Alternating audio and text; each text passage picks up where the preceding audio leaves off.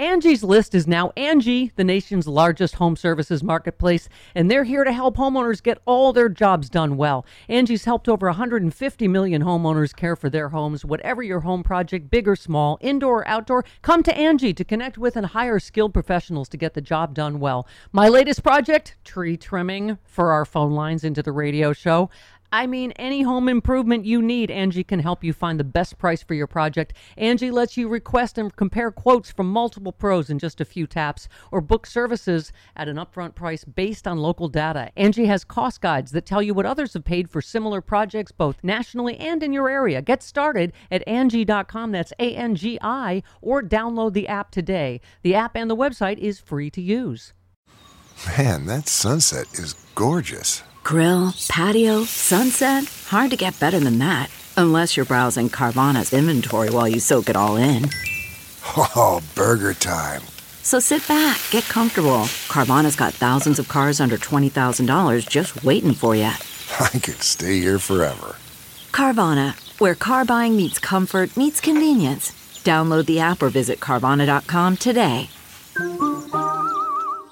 If you like what you're hearing, why not try a StephCast subscription? Only $4.95 a month if you buy a year in advance.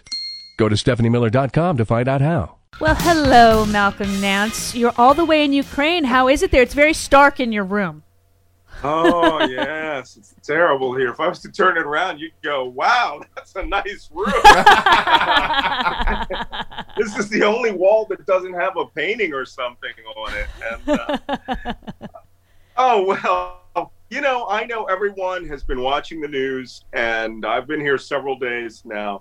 Um, you know, and I've been here with um, my buddy uh, Terrell Starr, Mhm. who is the host of the Black Diplomats podcast. Mm-hmm. Awesome guy. I mean, he's a, he's a black guy. Yes, he dresses like Santa Claus. I'm not joking. He wears a red coat with a white fur collar, Oh, I want to see Uh, pictures of that. or, or an elf that has turned into a pimp. Uh, so he uh, he is actually an expert on this region, and I've done his podcast, Black Diplomats podcast, several times. And uh, in December, he said, uh, "You know, I'm going back to Ukraine in January." And I was, I said, "I'm coming." He goes, "All right," and uh, and I, I came over to assess the situation. I'm I'm doing an on the ground fact finding mission for my think tank, the Terror Asymmetrics Project, Mhm. and um, you know, using my my skills to get an, a feel for the situation that's around Ukraine.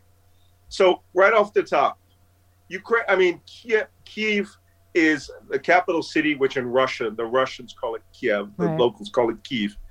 Uh, the this city is the size of Baltimore. It's got three million people Yeah. uh, in the in the metropolitan area. It's very big. My hotel is right off Maidan Square, where they had their their revolution uh, that threw out the pro Moscow government that was holding them back from becoming a democracy, and that was holding them from wanting to lean towards the west.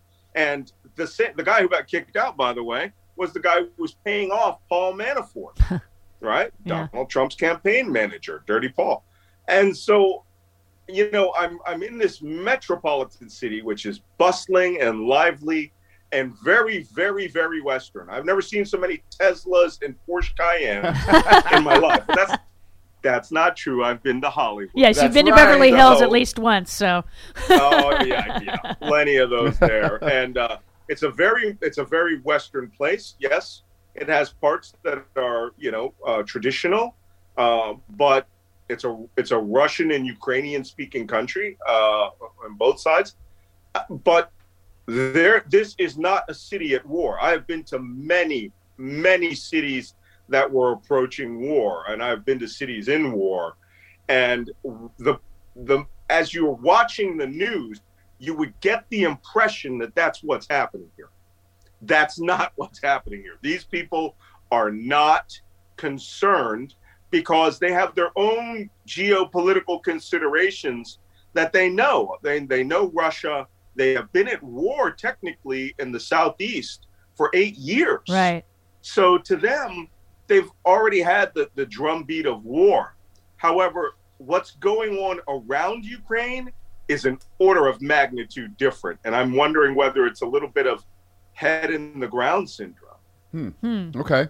Because uh, the president was speaking today that he's sending troops. Where did he say he was sending? Uh, I believe Travis? Romania and Poland. Romania and Poland. Now, I assume he's got NATO's Yeah. blessing for that because he wouldn't do it unilaterally. Well, I recall that last August there was a lot of discussion about the United States not being prepared for the collapse of Afghanistan. Right. And it would only be prudent for the President of the United States to preposition um, airlift and mobility forces in Romania, in Bucharest, or one of the other NATO bases, because Romania is a member of NATO, uh, in order to do a very fast non combatant evacuation if it looked like the situation was going to go critical. The American Embassy has evacuated its dependents. They evacuated all non critical staff. I think the last are leaving on Thursday.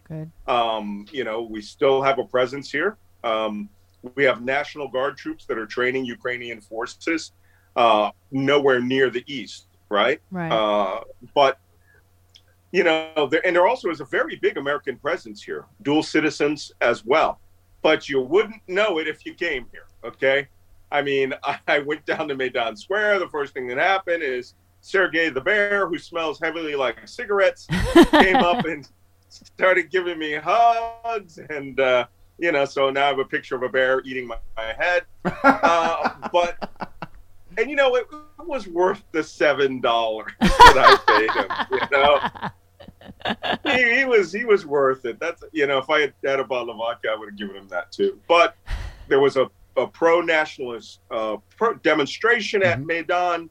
Um, you know, they have their giant "I love Ukraine" sign there that you can get your selfies with, and the department stores are open. Zara is is doing a booming business. You know, uh, and uh, the, you know the Turkish hookah bar is full of people.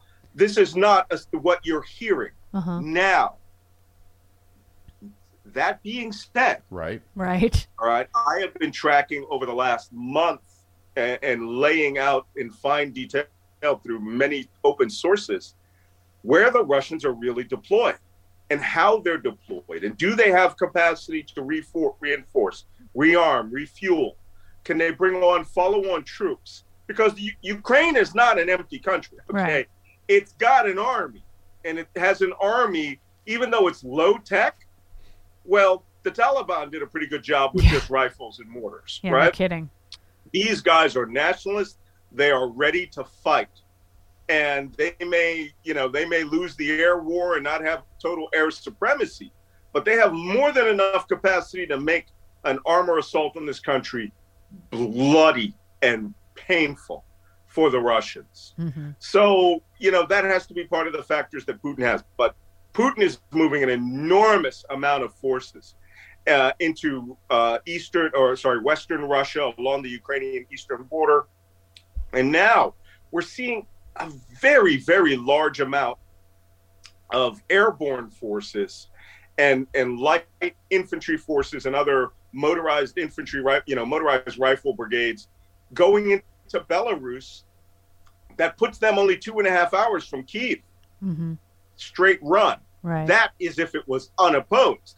And since I've been in several wars where, you know, people fight and they fight hard, it would be a two, three day full scale slog down to the capital. But then again, you would be talking about the airport would be destroyed, communications would be knocked out, heavy jamming would be going on. We saw, you know, Rob Lee from uh, the Foreign Policy Research Institute and, and some civilian open source intelligence people identified uh, jamming trucks uh, that um, that are designed to stop the radars of you know the synthetic aperture radars of our J-Stars aircraft that can track the J-Star can track a motorcycle. oh wow. Mhm. It can track every vehicle literally moving in Ukraine. Uh huh. Uh, in the first Gulf War, we devastated the Iraqis because we had that. Because J Stars would be downloading data straight to the Ukrainians, you know? Right. So the Russians bought that strategic jamming equipment here. That is what we call an unambiguous intelligence indicator. They don't just move it because they're moving other forces, they have goals. So, what is it going to happen? No, nobody knows at this point. It's up to Putin. The question is, can he back down from this? Because he's not getting any concessions. We're not going to turn Ukraine over to him. and we're not going to dr- withdraw NATO back to the you know German borders. Right. Quick math the less your business spends on operations, on multiple systems, on delivering your product or service, the more margin you have, the more money you keep. But with higher expenses on materials, employees, distribution, and borrowing, everything costs more. NetSuite is the number one cloud financial system, bringing accounting, financial management, inventory, HR into one platform, one source of truth. With NetSuite, you reduce IT costs because NetSuite lives in the cloud with no hardware required, accessed from anywhere. You cut the cost of maintaining multiple systems because you've got one unified business management suite. You improve efficiency by bringing all your major business processes into one platform, slashing manual tasks and errors. Over 37,000 companies have already made the move, so do the math. See how you'll profit with NetSuite. By popular demand, NetSuite has extended its one-of-a-kind flexible financing program for a few more weeks. netsuite.com slash Miller, netsuite.com slash Miller. One more time, netsuite.com slash Miller. I, I read somewhere that the they're bringing blood supplies too to the Russians, um, so that they're prepared for people getting injured. I would assume that doesn't You know, seem like a good are- sign. Well, there are a lot of train movements all around the country, and there's two ways that you can look at these. There are a lot of Russians with you know car cameras, and you see hundreds of these videos of, of train convoys, armored convoys, vehicles. Um, that could literally be a strategic deception campaign mm-hmm. to where the Russians are moving trains one way and moving them back the others, you know, or they're putting them into bivouacs out in the field without the forces, without the logistics behind them. But moving blood is also one of those little indicators that you could make slip at a party, right? Right. And, and have it actually happen, actually get that.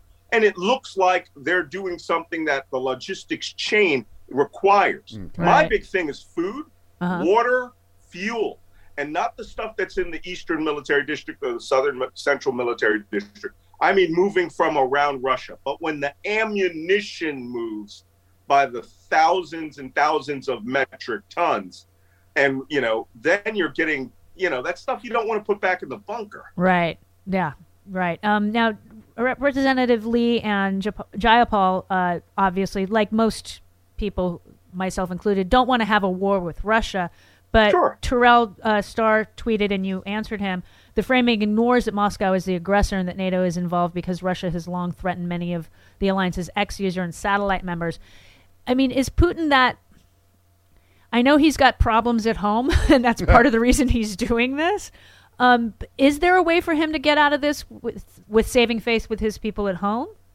Do you think? Well, you know, the propaganda is so strong there. I had a friend of mine uh, who's who's a Russian national called her mother, Uh huh. and uh, she asked her mother what she thought about the situation. And the mother said, "Oh, it's terrible that the United States put weapons into Ukraine, and now Russia has to move forces down there to protect against the American attack that's coming." So they're hearing They like like we did with Cuba.